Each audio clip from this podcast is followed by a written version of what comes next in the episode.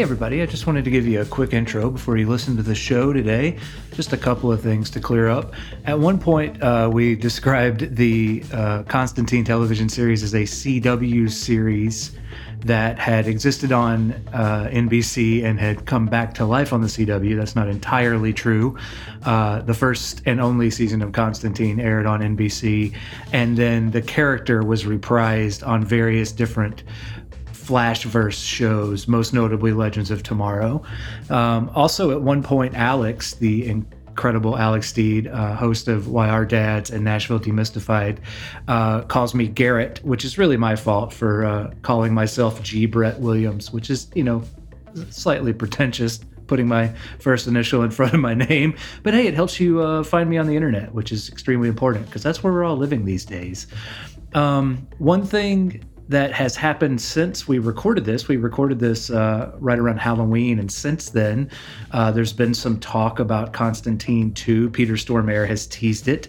Uh, would love to hear everyone's thoughts uh, about that on Twitter. So just get at us and let's start talking about how you feel about a Constantine sequel and if you're excited about it, and also how you feel about the potential J.J. Abrams Prestige series on HBO Max. There's been a lot of sort of discussion around Constantine lately, and interested to hear everyone's thoughts about it and uh, and everyone's thoughts about the show as well.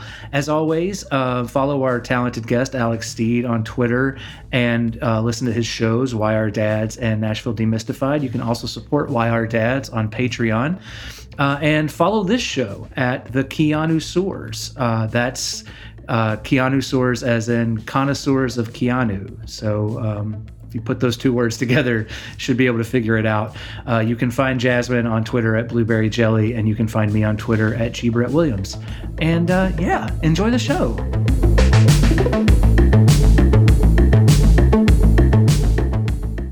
Hi, everybody, and welcome to the Keanuseurs, the podcast where we are breaking down the entire Keanu Reeves uh, film archive and uh, discussing and uh, and rating those films based on our um, not at all scientific rating system. I am your co-host, G. Brett Williams. Uh, I am a creative director and a sometimes comic book writer and an even less frequent uh, short film maker. Uh, and this is my co-host, Jasmine. You want to introduce yourself? Yeah, hi, I'm Jasmine. I am a rabid Keanu Reeves fan. I am based in Chicago. I am a research analyst, and I have been dying to get back into the podcast game. So here we are. Here we are. And our guest for this is uh, Alex Steed. Alex, why don't you tell everybody uh, a little bit about your bona fides and uh, and if you could give us your first, your kind of earliest Keanu memory. Sure. Um, so my name is Alex Steed. I'd say the most interesting thing about myself right now is I'm the co-host of a show called Why Are Dads, uh, co-hosted by Sarah Marshall, who also co-hosts the show You're Wrong About. Um, and I have another podcast called Nashville Demystified, which is about um, interesting and weird history about the city of Nashville.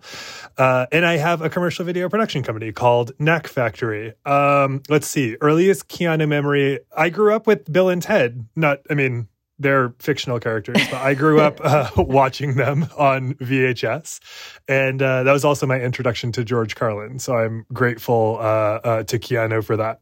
That is actually that's my like it's not my earliest Keanu Reeves memory. I think my my I think I have a slightly earlier count. I somewhere around like the Paula Abdul Rush Rush video, Bill and Ted, like that's sort of where it all started for me. And but it's definitely my first intro to George Carlin, which then went on to like be very foundational to a lot of my sense of humor and my political leanings as a mm-hmm. teenager, mm. um, for sure. So, uh, so Alex, do you have you? Uh, we're the the film we're reviewing today is is Constantine, the uh, adaptation, the the loose adaptation of the DC comic series Hellblazer. Uh, Alex, had you seen Constantine coming into this? Uh, yeah, I mean, as I as I said to you and Jasmine earlier, uh, before we started to record, I saw this in the theater, and I don't remember anything about it, and I I did not remember anything about it, and I conflated it with the Arnold Schwarzenegger movie. Uh, oh God, I can't remember. There was an Arnold oh, uh, Schwarzenegger End movie. of Days. Right, exactly. Yes. So oh. this, wow, I cannot believe I figured that. out. yes, yes, yes, yes, yes. The way that the way that End of Days was like the Terminator multiplied by hell. This was yes. like Keanu Reeves late '90s, early 2000s multiplied by hell. Uh, 100%. And we will get into that later in the podcast uh, in, in, in, a lot of detail. I don't Jasmine, want to give anything away about where no. this is going.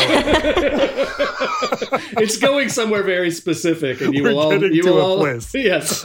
Um, so, Jasmine, why don't you uh, give us like a, just like a, a, summary, if you can, of of what it, this will be very difficult because it's not an easily summarized Mm-mm. film.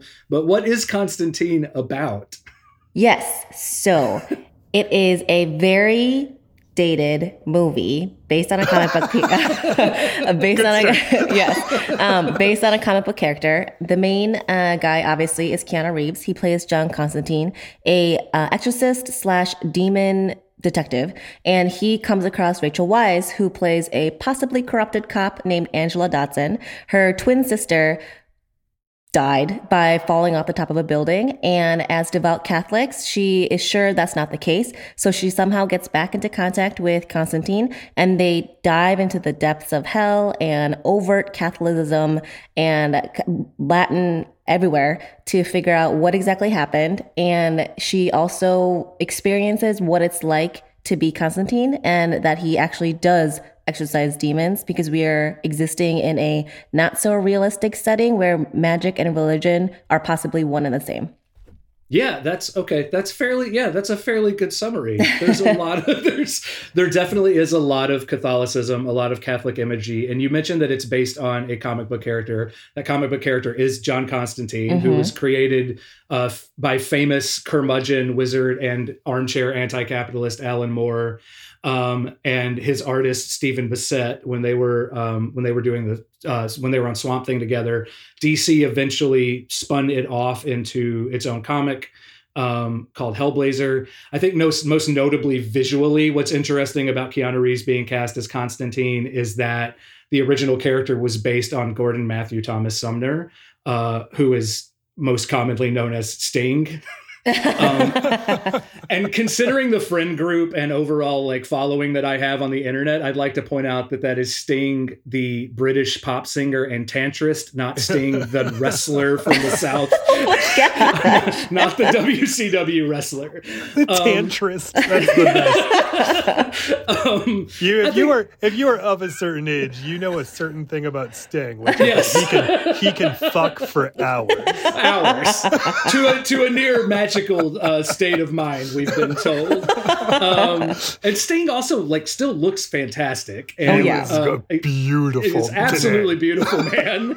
um, he uh, and so so yes, it is based on it is based on those comics. Um, Hellblazer was uh, a huge Vertigo title for like 300 issues. Um, it has been spun off into this movie, into TV shows, video games, and other things as well. Um, this so Alex, were you a reader of Hellblazer? Did you read I, these comics growing up? No, I my the extent of like my subversive comic reading in the 90s uh or what I mean it doesn't go as far back as the 80s but in the 90s was Preacher um mm, yeah. but I didn't I didn't get much deeper than that. I didn't know you know, I I was fortunate in watching this movie in that I was just confused about it being a generally confusing movie. I didn't have my I didn't have I didn't have my heart broken by knowing that it was um you know a, a perversion of a existing and beloved franchise. Mm. Yeah, mm-hmm. and and it's interesting that you mentioned Preacher because the the run of of Hellblazer that this movie is based is mostly based on is uh is the run by you know by uh, Preacher creators Garth Ennis and Steve Dillon. Um, and right, so there is overlap, right? Like there is there the is, preacher. Yes. Okay, got it. You, you're yeah. saying that as I'm interrupting you. Yeah, but yeah, yes. no, no, it's no, totally, and and and it is. It's it's a run that they did called Dangerous Habits, and like mostly the only parts of it that kind of exist in this film are the lung cancer. John mm. is trying to figure out how to beat lung cancer and keep his soul out of hell. Like that general narrative framework exists in Dangerous Habits, but how the filmmakers get there is remarkably different and involves like a spirit shotgun mm. at one point. Mm. um, yeah. So, um, but it is interesting that you mentioned Preacher because a lot of the themes that they like Preacher, like honestly, the Constantine character, the way that Dillon and and Ennis created him is kind of like a demo reel for Preacher. The same sort of stuff comes up a lot. Um, now, Jasmine, you are you have a, a you have more of a like multimedia approach to this character, right? You did not read these comics either. No, no, which is kind of um, embarrassing to say because Constantine No, is. Oh no, no, just because I cosplay as him, so I should have a better understanding of who he is. Um, but yeah, um, yeah, yeah. So it's like very specifically Keanu, very specifically this one movie, as well as like a random couple episodes of the CW show. But yeah, coming in as a This was a CW show, yeah, Yes. yeah. It is. It is like part back, like back in the like in the when when did that? Oh. It's, like- it's part of the Flashverse, mm-hmm. correct? Yes, yes. Oh, oh, so not long It's ago, like recent, five yeah. or six years ago. Mm-hmm. Okay, cool. So yeah. I, the- yes, it's I, I believe I, I feel like maybe it even started on NBC, was canceled, and then was picked up by the CW, and then folded into the Flashverse. in some something way. like that because the Yeah. first pilot like commercial is noticeably different than what it looks like on the CW, which is very annoying. Um, yeah. hmm Can can I ask you- can I ask a follow up question to Jasmine about Yes. that? Ja- uh, uh, Jasmine, when you decide who to cosplay as, Uh-huh. considering you don't you didn't know much about the the background of Constantine, how do you is that an aesthetic decision? Um, How did you arrive there? yeah, yeah. It's uh it was 80% aesthetic, uh like 15% Keanu, and then the other whatever is that I did not want to wear a black suit and a white uh t-shirt, and so I googled and uh found out and based my look off the CW character, which is actually pretty close to the Hellblazer um Yes. thing, but yeah, and it was like I mean, it's pretty easy. I went to the thrift store and like got all my stuff there, but yeah, it is very much like also when I first uh, cosplayed as him, I was a smoker and I was like, this is great. This is something that I could put into as my character research. So This this movie makes you want a cigarette. Oh my God. Just about any movie I've ever I seen. in my life. texted Brett being like, I am dying for a cigarette and this is not okay because it's been years. So okay, so Constantine uh, features it is it is directed by Francis Lawrence, who would go on to also adapt a polarizing adaptation of another cherished horror franchise, which is I Am Legend, Mm. Oh, uh, with Will Smith, and then uh, not to be outdone, would uh, direct three of the four Hunger Games films as well. Oh. So this guy really likes taking on a uh, a beloved literary franchise and seeing if he can get it right or not. Um, it was released in 2005. It actually kind of was considered a bomb in the United States. International release and through streaming, it has made up its money, and it kind of has that um cult it's kind of got kind of a cult following now and it's in that like sweet spot that we kind of like jasmine and i have talked about this about loving on like rotten tomatoes or or metacritic where it's like a 50% which means there's like no ambivalence about this film it is a film that exists with like zero gray area you either love it or hate it um, and and to yes, and to to Jasmine's point, uh, Keanu plays the titular character. Rachel Weisz is Angela Dodson. It also features a pre uh, Chiassance Shia LaBeouf Mhm. um, as as Chaz, his faithful sidekick, his his girl Friday. Um, Tilda Swinton in perhaps the most incredible casting of all time. Just as the- iconic. Perfect. the Archangel Perfect Gabriel. casting. Mhm. um, and then also Peter Stormare as Lucifer. Um, and then one interesting bit of casting. Um, I feel like we're all roughly from the same age group. Was anyone else surprised to see that lead singer of Bush, Gavin oh, Rossdale, Rossdale. showed up in yes. this film? that is yeah. that is literally the only thing I remember about this movie is like being horny for Gavin Ross. Oh my God. Okay. I'm glad you said that because I too found him very attractive. And then my partner ruined it and said he looks like Trump Jr. And I'm just like, you are Oh, forever so banned true. from commenting on any of these movies. That's pretty true. Oh Yeah. my god, he kind of does. yeah. um, But he's still is- real smoking hot. So, Oh, he's yep. he's smoking hot, and he's in And that. if you if, if you are of a certain age too, when you came up with uh, Gavin Rossdale, the big selling point for him is that he didn't wash his hair. And Yes. uh, uh, I mean that was outside of every other obvious selling point. um, but like him in a suit with washed hair, it's not as affecting as like 1996 uh, glycerine era Bush. But I would I, I take it. It was good. Yeah. yeah. I would I would still I, a, a dominating point of I think a lot of these films that we discuss is just going to be like how attractive Keanu is Yes. and then Mhm. like how and then like how many other attractive people have they put in his sphere Yes. as Mhm, well mhm. because it, it, it is really difficult to like play against Keanu Reeves and still be like extremely hot and smoldering and Mhm. sexy and Gavin Rossdale smolders literally and figuratively in the Mhm. scene in his Yeah. uh, in his in, in, especially in his death scene um Yes. But it's hard So- to. The, they're all eclipsed by uh, Tilda. oh yes, yeah. She's Mhm. just ethereal. fa- fabulous. like Yes, I mean, I- thank wow. you, Jasmine. That's the word. Yes, that is definitely it. She's beatific. I grew up, I, so I grew up Catholic, and I am lapsed Catholic now, and like, there's definitely just this sort of like fear and reverence and kind of alien, unknowable like quality to alien to to angels, the way Mhm. that they're sort of written in scripture, mhm. and like. Tilda Swinton is that. Like she is just Mm. this sort of unknowable alien kind of beauty Mhm. and like seeing her as a pissed off kind of arrogant snotty angel is like just perfect casting Yeah. and honestly like this film is kind of perfectly cast it is i think that like if you think that this film succeeds it's probably because the cast is doing so much with what they're Mhm. given because Yeah.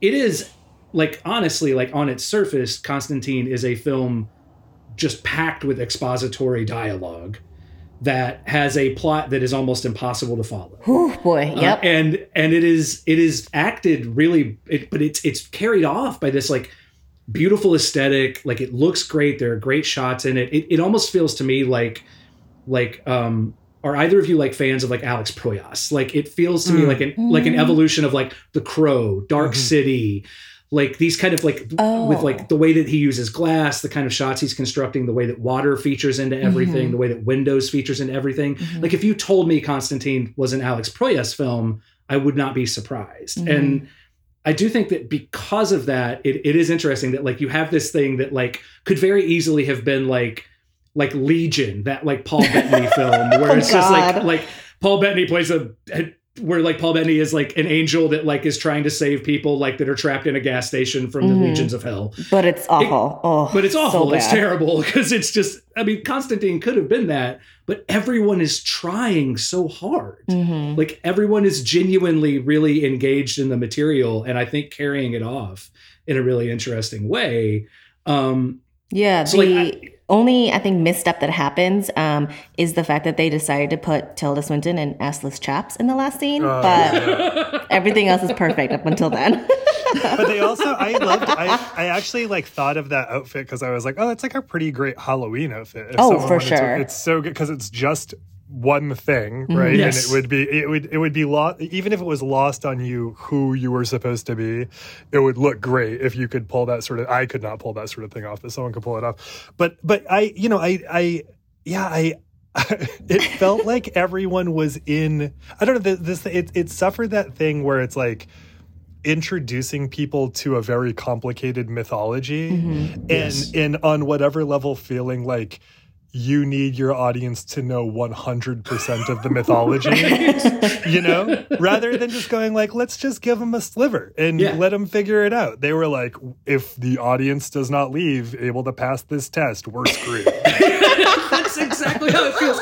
I mean, it opens literally. It opens the before there is ever a shot of a human being. There is a title card that explains to you what the MacGuffin in the film is and, Oh, what- God. and where it comes from. It's Uh-huh. like this is the spear of destiny. This is what it does. This is when it was lost. Nazis were involved. Okay, now let's go. And it's like, yes, you're right. It starts from the very beginning, like explaining every single detail. And what you do, what you get when that happens is you just put exposition into the mouths of all of your characters. Mhm. So there's rarely a moment where like a human being is interacting with someone where they're not also trying to explain Oh, God. mythology. this is also back in that quaint time in america when everyone agreed nazis was bad Oh yeah. oh yeah, what an interesting time that was. I remember it fondly. they found a Nazi flag. If you re-release this movie now, they'd have to put a little title under the Nazi flag to be like, "There was a time." Oh my god. Right. Yeah. Yeah. Yeah. Everyone thought this was a bad contextualize it. Yeah. yeah, exactly, Yeah. exactly. And yeah, Brett, that's actually a really good point because my anytime I watch a movie that either has like that title card in there explaining it or a narrator coming in to discuss like, you know, exposition or anything like that, most of the time I'm it, it's either I will love that movie or I will despise that movie. Jasmine, what's a good title card lead? Uh, you're gonna love it. Like, do you know? Is there one? oh that you can yeah, actually, uh, Never Let Me Go. That Oh, I don't know what the title. What what does it set up? Sorry to derail this. Oh, it's- No, no, please do. This Oh my is God. exactly what this is about. yeah, yeah. It's um so the title card sets up what the movie just simply does not have time for. So it sets up that we're in an alternate universe, that it's a time where um, they can come up with um, like clones that will basically be used to um, make someone just like better because they could take that organ, take that bone, take that body part or whatever. And so it sets it as like a very grim but also kind of um, nostalgic time because it immediately switches over to like a very um, it's not like sepia toned at all, but it's like English countryside and everything like that. So it like sets that kind of uh, overwhelming dread sense without needing to do that from screen one. So you see that title and you're like, okay, we're going one way or another way. Let's see. Yeah. So, yeah. so, so, so, so to you, it's like if something is like to your point though, like if it if you feel like it's a thing that the film just really wasn't going to have time to get to, like Mm-hmm, it's like it's like let's give them some some foundational information up- front Yes, so that when we get into this and it's and it's not expository, they understand what's going on, as opposed Mm-hmm. to Constantine, which was like let's give them exposition out of the gate and then nothing but exposition Yeah. the rest of the way, like. Um, Yeah. Like Constantine or Beeman could very much have spent some time talking about the Spear of Destiny or anything like that. So, like, interesting that you mentioned Beeman because there are two characters in this film that are like his pals who mm-hmm. like help him out along the way, and and I, I do want to talk about too like like the setting and everything, but like there are two there are two, and this is all like by the way, if you've gotten this far into our weird little Keanu Reeves podcast and you're worried about spoilers for a film that is 15 years old. Spoiler alert! Yes. most people die. Mm-hmm. Um, the uh, but there are two characters, Father Hennessy and Beeman, literally the Bee Man, Mm-hmm. uh, who both meet their demise in very specific ways. And and Jasmine, I know that you thought it was a little like you had some concerns about how Yeah. ham-fisted that foreshadowing was. yeah, yeah, like very ham-fisted. Like uh, Beeman dies because he gets um, overwhelmed with bees sent by the very hot uh, So Gavin you're telling me Rossdale. the He-Man. yes, yes. the Bee Yeah. He-Man. But then Hennessy, yeah, and then Hennessy dies because he over drinks just any He liquid, which on yeah, on alcohol. Oh my God. Um, How does so- drowning in fire die? How does he go? I'm just kidding. It's not a good. It's not a good. so I know that Jasmine, like previously, like um, Chaz. Chaz is the only person in the film who has a non-name related death. Um, but like following this logic, Chaz's name would be thrown into ceiling man. Yes, Like, yes. Like, um, but I do think it's funny because Jasmine asked me like like previous like when we were discussing our notes before Mm-hmm. we before we started. Jasmine was like, "Is this just a comic book thing?" And I was like, "This is hundred percent a comic book thing." Yeah, yeah. to just like name characters and like really like ham-fisted over Mm-hmm. the top ways that that allude to some key character point about them. Um but i do think it's i think i think that's an uh you know i think that's a good place to like talk about character here and like how much like because a lot of this is like papa midnight is a character from the comics. Chaz is a character from the comics. Obviously john is in the comics. And then there are some variations of gabriel and lucifer and these things. But like I, I think it's you know I think it's interesting that like the choice here was to to move this out of Britain. It is it is normally it's it's John Constantine is a very British character. He's historically mostly been written by British writers, uh, largely from the 2000 AD comics tradition. So a lot of people like like Garth Ennis, Peter Milligan, Jamie Delano, there are these these people that are are British comic writers that that have really imbued a lot of that into Constantine over the years. So he feels like a very British character. And they made the decision to change this to American was because the studio could not, or the, the creators couldn't get anybody interested in it when it was a British property. So Mm. they changed the script. They um, they they started writing it and setting it in L.A. and suddenly started getting interest in it. Uh, an interesting side note here, when we're talking about characters and casting, is they originally wanted Nick Cage to. be I cannot. Constantine. I read that and I was like, get out of here. Like, I appreciate Nick Cage for the campy, over the top, ridiculous showman that he is, but he is not, he would not have been Constantine. Alex, how would you have felt about this film if Nicolas Cage was John Constantine instead? That's hard to. T- I mean, Nicolas Cage. Uh, I love Nicolas Cage so Same. much, and and it, you know, Nicolas Cage has eras. Um, and I'd be curious to know. I mean, 2005. Well, 2006 had the, one of the greatest Nick Cage roles, or around that time, which I think was a, uh, Bad Lieutenant 2, Port of Call. Oh, that's God, a, one of my favorite amazing- movies. I think like had he brought that energy to it, I would have been excited about it. But I think anyone was doomed in this movie because of exactly I mean this thing that we're talking about is the exposition thing. Like I don't mm-hmm. I I don't understand well, I guess I do. I mean, so much has changed in comic book movies in the past 15 years, but like there's so many interesting things about Constantine as I know him now that you could use to set up someone to explore a character. Like this is a person who's haunted by by a, a, gift or curse. Um, um, these are the things they're scared of as a result. Use that as a tapestry. But as a result, like no matter who's going to be in this role, who essentially has to just like you know speak bubbles of comic book information Yes. is is just cursed so nick cage could have done it uh, john goodman could have done it um you know i don't know like Bea Arthur could have done it like it's Just keep naming all my favorite actors. Um, the- like, um, our next podcast is actually about Bea Arthur. How did you know? um, yeah, I, I agree. I, I do think that there's like, I think that like, it's weird because I do think that like Keanu and Nicolas Cage occupy similar space in my brain. They definitely, one goes very, very small and one goes very big, but like, they are in sort of they they kind of their careers track along similar trajectories in that they are they're very versatile actors who do a lot of different properties and don't fear doing genre stuff Mhm. at all and have done really great genre films and to that point like yeah i think it would have been like i think it would have been just as interesting an action a catholic action possession sci-fi horror noir film with Nicolas Cage in it um as it would be. But I yeah I do think there's a miss there's kind of a miss here on like exploring all the things that make John Constantine so interesting. Like it's like this is a like I'm a I am an action movie fan Mhm. and I do genuinely think that ultimately Constantine is a pretty fun action film. But like a character exploration it is not um and i think that like i think that's that you're missing something there a little bit because there is something unique what was great about the comic what was great about that dangerous habits storyline and what was so like groundbreaking about it was like having this comic character that's like you know i mean in, in effect a superhero dying of cancer Mhm. and doing everything he can to be so desperate to try to like cheat death and cheat hell to try to solve this problem of dying from cancer and how you have this really human sort of thing happening within this very superhuman landscape. I think that's really interesting. What constantine the film kind of does is just like put this superhero amongst all of these humans and like kind of just like in all superhero films it's like i kind of like it's he's kind of in danger but you never really feel any tension. And like also like he's probably going to be fine. And like also there's going to be like a literal chekhov's spirit shotgun above the above the above the mantle for him to grab in the third act.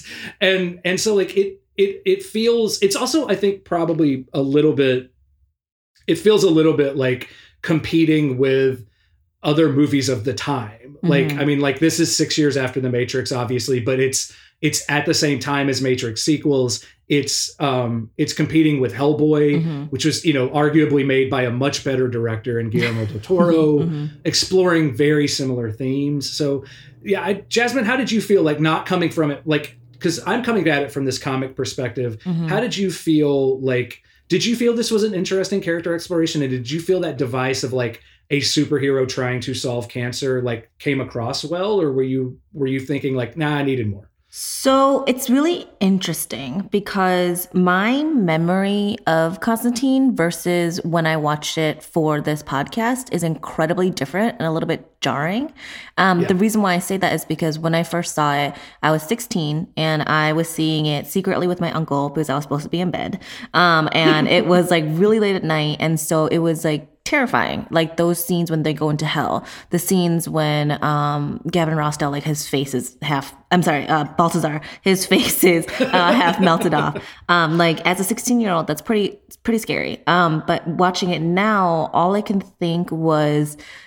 I just kept referencing other movies while watching it. Like at Yeah. the end when um the son of Mamam, I can't talk, whatever. Ma- When- mom, Mammon, Ma- Mom- I- yeah. uh-huh, yeah, is uh, like moving around in Rachel Weisz's stomach. I was like, that's alien. Um, yes. Yeah. when um, Balthazar just came up, I was just like that coin thing. It's like a, it's like a, it's like a Bond villain move. Um, and um, like Keanu's um, entrance was epic, but I was just like Neo did it better.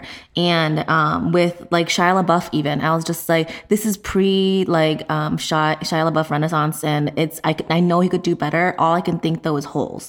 So it, it was a weird, jarring thing because I could see so much potential, but it was so unsatisfying. I was like, there's other movies that do it better. Keanu is like beautiful, but that's really all he is. Rachel Weisz is like very misused in this one, like not used at all. And I was just like, this is this could have well been like a poorly done pilot for a CW show. Um, like yeah, and I was just like, this is unfortunate rewatching it. wow. Wow. That Jasmine is coming hard for Constantine. Yeah, that's like that's right. No, I, that's I, you. I I'm just like ah, it just didn't work. But that's it's uh that's a perfect description of the reason. yes, it really is. and It really even is. and even Keanu, like I don't. I mean, I know we're we're you guys are the Keanuseurs, but uh, I I I didn't. I wasn't even taken by Keanu. Like he, he looked he he looked so like ghostly and um and you know like just pale and not not in a, I mean pe- there's people who look great pale uh, Tilda Swinton for Yes, example yes. fantastic Yes. but just he he he uh it didn't work for me like this is the least attractive and interesting I have found Keanu Keanu in a while it's I do think it yeah, I think that's interesting. And, and, and obviously like it's a you know, it's a choice because they want him to try to they want him to look gaunt and sickly and things like that. But like Gaunt, that's the word yes, Thank yes, you. yeah, he looks very gaunt. And and it, and it is it is it's interesting because like I do think like what we talked about like up at the beginning is just that like it's these are all good actors. Like Djimon Hounsou is a Oscar winner. Rachel White Weisz is an Oscar nominee, if not winner. Uh, Keanu is, you know, this podcast is about how culturally relevant and Mhm. awesome Keanu is. Um, Peter Stormare, great actor. Tilda Swinton is a profoundly great actor. Mhm. and even the character actors in this film are good. Like it's it is a and it is a rich beautiful like the set design like every single image in this film is is beautiful. It really is an every frame a photo kind of movie where like i, I think that it's moody it, the aesthetic is great. It, it conveys a lot of what it's trying to convey through visuals and through costuming which is something i always really appreciate. Mhm. but also I always say if you're only talking about the costumes and the setting Mhm. and the shots, then you're not necessarily talking about a whole film and a and a great film. Mhm. And I and I do think that they they did the best they could with the material, but to all of our points, the material is is lacking. um, It's definitely lacking. Yeah, like something that I like to always think about is there one of a few of my favorite bars in Chicago um always play movies silently in the background. Um and uh so there's a lot of movies that are really good suit like suited well for that kind of thing where you see the images moving but you don't hear it. So you're kind of intrigued at what it is and you do a little bit of research but you don't really have any intention to see it yourself. Um Constantine would do well in that, I think. Um, that is a I yeah, I think that's a that's a perfect place to leave it because that is I think the perfect description of Constantine. it is a movie that looks great. Yeah, If this you- is. I mean, what do you think? What do you think, uh, uh, uh, Garrett, as someone who's into action and someone who's into Keanu, obviously, and someone who's into comics?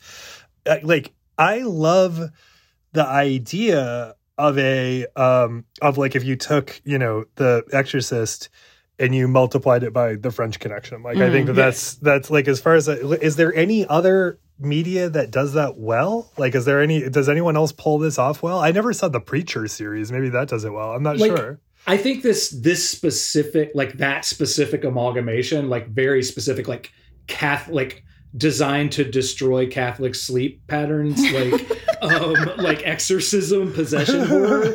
Um, you know, I it's it's it's hard to think. Like I think that like the Hellboy the Hellboy franchise does Oh, it. yeah. it Yeah, does they it. do it, that. it does it. It does it better than this. But I also Hmm. think that like the Hellboy franchise is not great. Um, I think I think that I mean like the Hellboy franchise is it's it's fun. It's not necessarily great, Yeah, but it's in my opinion. But Mhm, it's mhm. uh, and I and and that is that is one where I am with Hellboy. I am so close to the source material. It's my favorite comic ever written, so it's very hard for me to be objective. Um, but I it does that. Um, I think like uh, I had you know I I think like there are these themes come up in like a slightly different way in like Blade, Blade Two. Mm. Um, the uh, the sort of mood and aesthetic of Blade Two is very similar to Constantine. Um, but I think like yeah, I don't know. Like it's it's a good question because like action horror is definitely a thing, but it's usually like it usually feels a lot more like the Matrix. Like the underworld films are the Matrix with vampires. Mm. Like you know, I keep wanting to say like Tales from the Crypt, Demon Knight. Oh, the best that that movie. That movie Like- I watched a week ago, and it is awesome. Is Like, it- was that your was that your first time? Oh watching no, it? I, Or- no, no, no. I like grew. I grew up. Uh, I watched that movie many, many times as a teenager, but I haven't Same. seen it in twenty years. I And- haven't either. And my God, it is. I was worried that it was not going to hold up, and it it delivers more than I think when I was a kid. Okay. Yeah, That- it's so fun. Mhm. That is awesome. And I think maybe where we leave this discussion of Constantine is that it's fun if it's on in a bar, but if you're home with and you want to you want this you want to watch a demon possession action film, just watch Demon Knight. I, I assume this man has uh, um, matured in his Um, direction. I I think that he's Oh no, I will, I'll say this. I'll say this. The the the visual effects have matured. Great, that's charitable.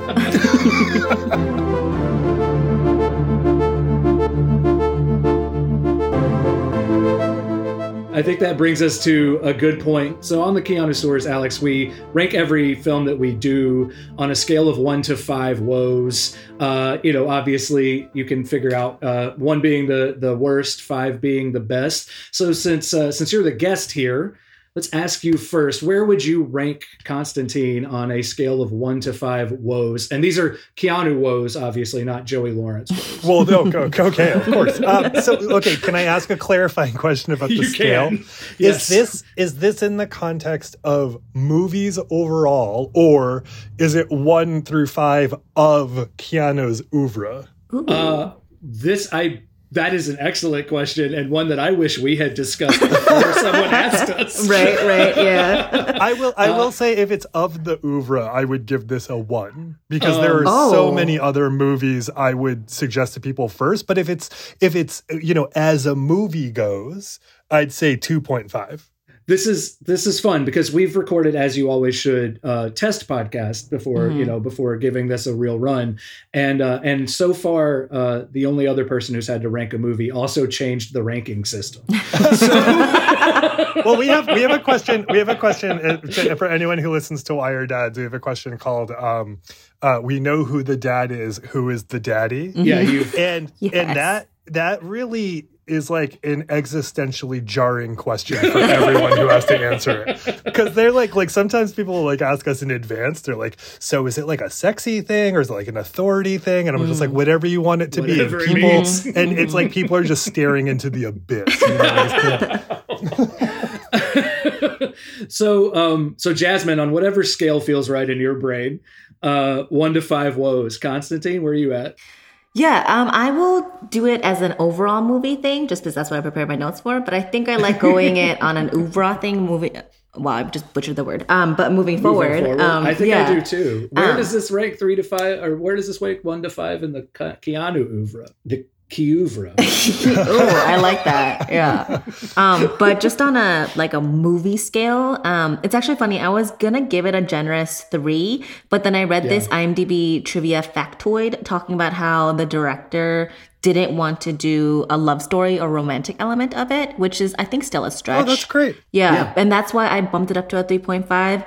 But before then, I was going to give it like a 2.5, maybe 3, just because, like I had mentioned before, how different I had remembered the movie versus seeing it now and how kind of hollow it is. But it's still um, like beautiful. But the fact that um, the director was very determined to not make it a love story, I'm just like, kudos, kudos, kudos, kudos. That's thumbs so up. cool. I'm glad you brought that up. That's awesome. Yeah. Yeah, That's really I- great.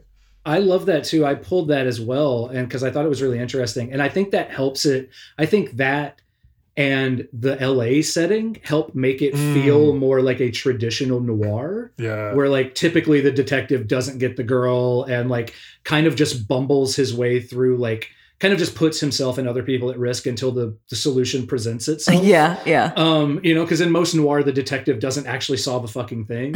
um, and and and I think that I think that does make it interesting. I think that that that that's a good choice. I think that this director tries to make good choices. I haven't necessarily loved any of his films yet, but I think that I will eventually love a film that this man makes. Um, and in the interest of that, uh, I think as far as like movies go, I think you know Constantine's probably three woes. Uh, in the overall Keanu oeuvre, though, because he is maybe our greatest action star, it's probably a two. Um, You know what's you know what's too bad about this about the thing that Jasmine just said, which is which is so- I mean that's so cool and it, it really does stand out because Mhm. like Mm-hmm. that it- it, um and you know, I'm I'm really glad you brought it up. But the the thing that so my my co-host Sarah um and I always talk about it seems like our people like not not our like our people the people who like follow our podcast the people that follow her podcast the people that we gravitate towards usually I are like one of those people. yeah, kink, we call it they're kinky nerds. Uh, um, very specific genre of person. You know, it's like Yeah. like like um like like uh, uh polyamorous uh, comic book people usually. And That, um, that's literally me, literally describing me.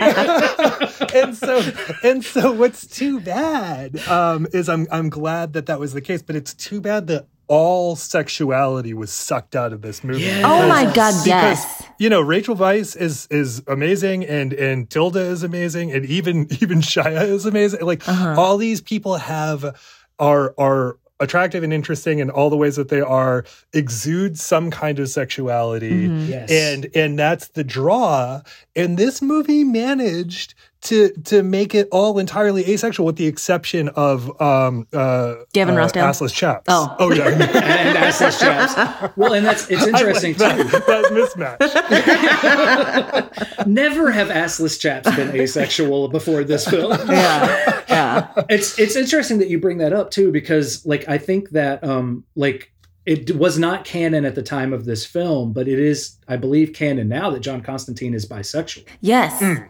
Mhm. And and so like that would have been an interesting thing to explore uh, Yeah, for- definitely. and in any way shape or form. Mhm. If this was Um, if this were like not I didn't see the CW thing, but if this were like prestige, you know, like if this was like a prestige series, they Mhm. could they Yeah. could delve into that and it would be Mhm. cool. Yeah, it would definitely be cool.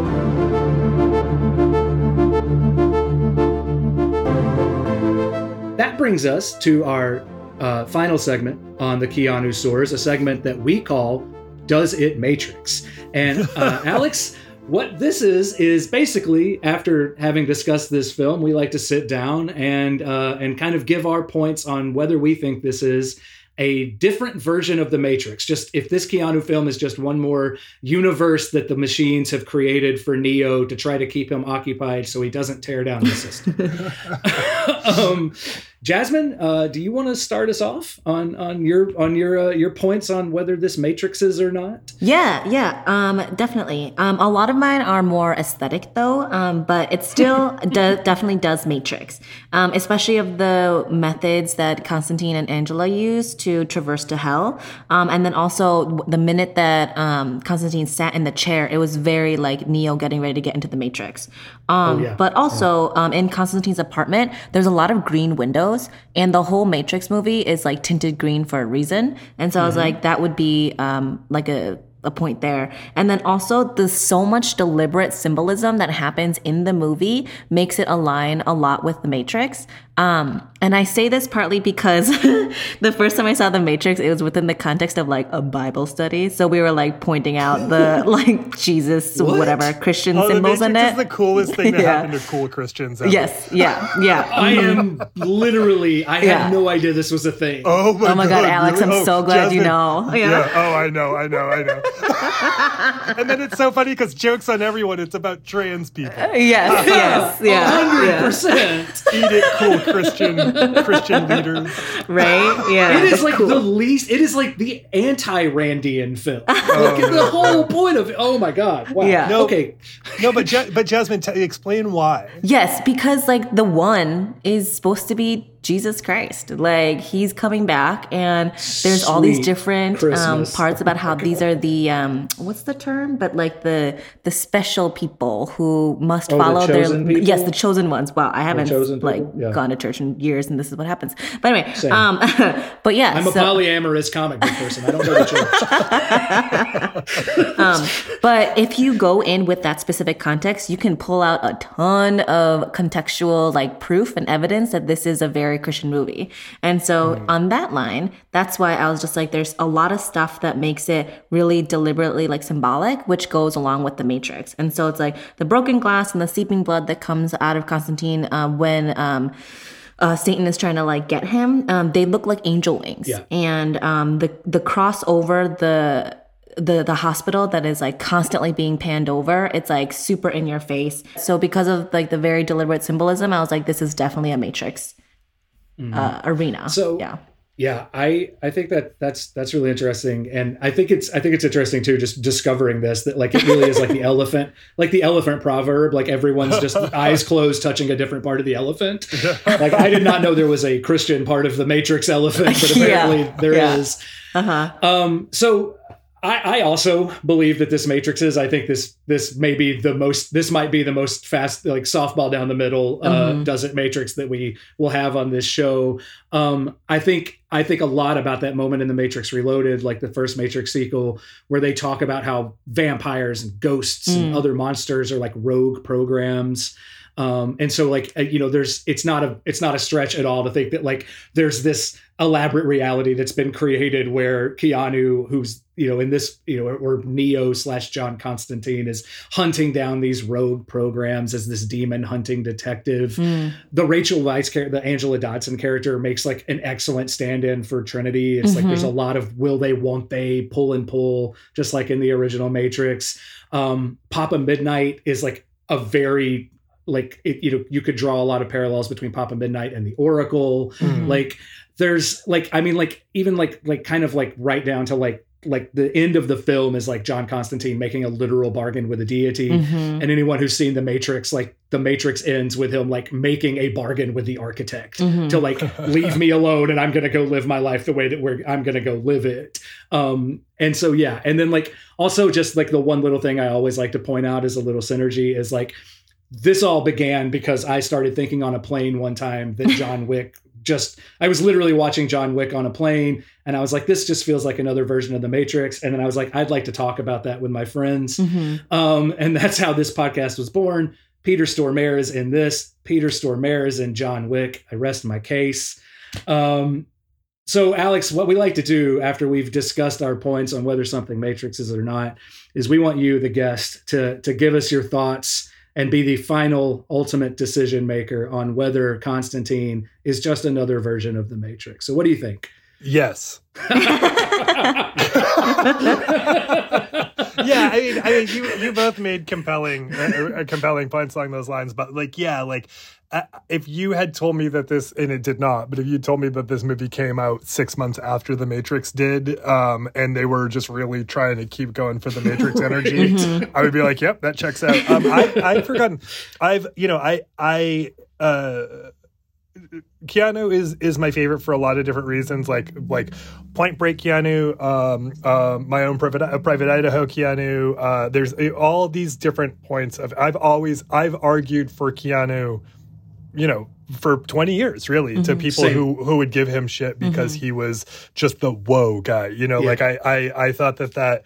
I, I know him in a much deeper Mm-hmm. way Mhm. um, um, than than a lot of people did before his whole Mm-hmm. renaissance. yes. Uh, but I I had forgotten how daunting the aughts must have been for him um, uh, because of people trying to you know keep recreating the Matrix in one Mhm. way or another. And yeah, this is I feel like of all of the movies uh, that you're going to cover, this one has to be the one with the most overlap. oh yeah. I mean, it, I mean, outside of John Wick, obviously, which you just said, but yeah. I mean, and, and even honestly, like it's gonna be it's gonna be nose and nose between John the John Wick Well- series and this. well, John Like, Wick has the John Wick has the cell the thing where it's like uh, you know um you can get anyone to watch John Wick. I feel like because it's like it's like Keanu in action. I feel like the second you add fantasy or sci-fi, you lose some people. yes, for sure. And so, so I think that that's the other thing that like bunches this a little more on the Matrix side than on the John Wick side is like John Wick r- truly is for anybody